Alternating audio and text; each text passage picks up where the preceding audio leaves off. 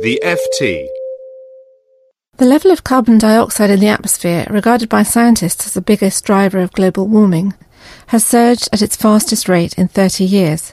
Pilita Clark, FT Environment correspondent, spoke to me about the implications. I asked her if the World Meteorological Organization's findings tally with other data and how alarmed should we be about this? Yeah, I mean, they do tally with all the data, really, that scientists have been producing on uh, carbon emissions for many, many years now. The WMO is actually measuring concentrations of carbon dioxide in the atmosphere as opposed to carbon emissions, which is what we're normally used to seeing from bodies like the International Energy Agency and other bodies that um, look at the actual level of emissions being produced. Now, these emissions actually hang around in the atmosphere for hundreds of years. And what the WMO is looking at is the actual overall concentration of greenhouse gases, of which carbon dioxide is the most important. And uh, so it's very much in line with what we would expect to see from a continuing rise in the initial carbon emissions. One of the things that this data has flagged up is the worry about the acidification of the oceans. At what point do you think this becomes dangerous for climate and, and for the creatures that live in the oceans? Do we know this? Well, scientists are already very concerned about the impact of acidification in the oceans, which they're worried is causing bleaching of corals and therefore um, a diminution of the environment for creatures that depend on those corals for their habitat. So it's already a big concern, as are rising temperature levels in some parts of the ocean. So it, it is already a concern. It's something that scientists have been warning about for many years. And the interesting thing about this WMO report, though, is that it was suggesting that the preliminary data was uh, perhaps showing that the oceans and forests, which store carbon dioxide as it's produced, that they may not be acting as a as a kind of a sink for this gas as as readily as they have been able to in the past, and that's a quite significant finding if it does prove to be the case because it suggests that uh, carbon dioxide concentrations are going to become perhaps higher in the atmosphere, which could in turn lead to more warming in future. So um, they do emphasise this is only a preliminary finding, but it is a very interesting one and one that is of concern to scientists. And presumably, this is where the acidification of the oceans is more of a concern because it, the oceans cover a much larger area of the Earth's surface. They play a more important role in absorbing carbon dioxide than forests, for example.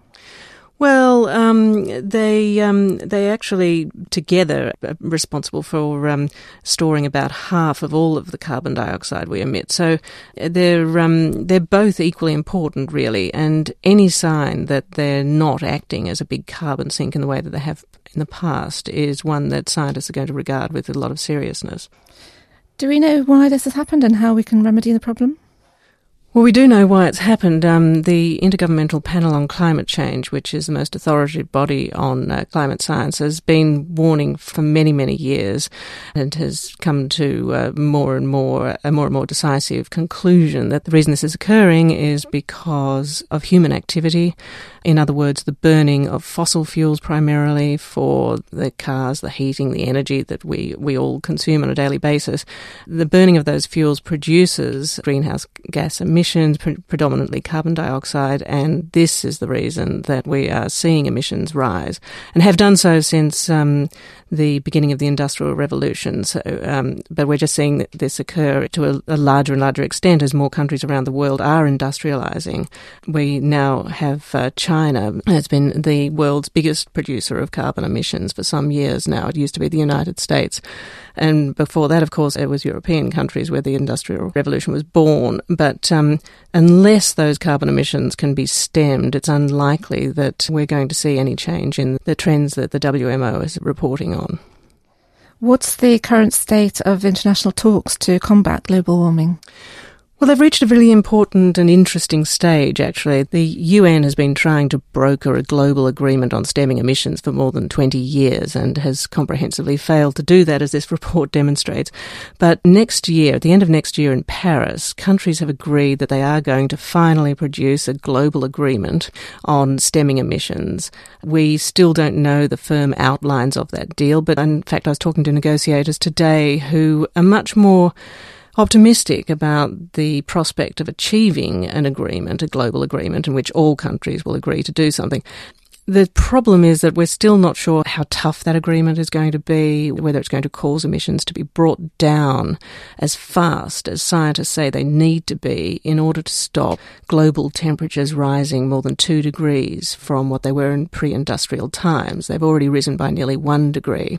And many scientists think that two degrees is an upper limit beyond which we could start to see quite dangerous and irreversible levels of climate change. So the interesting thing is that we do now have these negotiations going forward. We have a situation in which the US and China are talking to each other much more closely than they were before about the shape of a deal.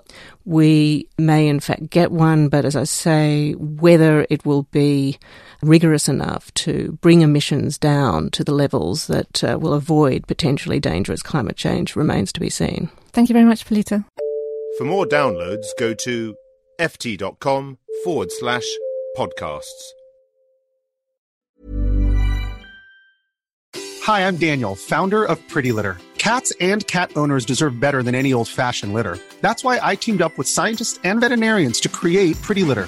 Its innovative crystal formula has superior odor control and weighs up to 80% less than clay litter. Pretty Litter even monitors health by changing colors to help detect early signs of potential illness. It's the world's smartest kitty litter. Go to prettylitter.com and use code ACAST for 20% off your first order and a free cat toy. Terms and conditions apply. See site for details.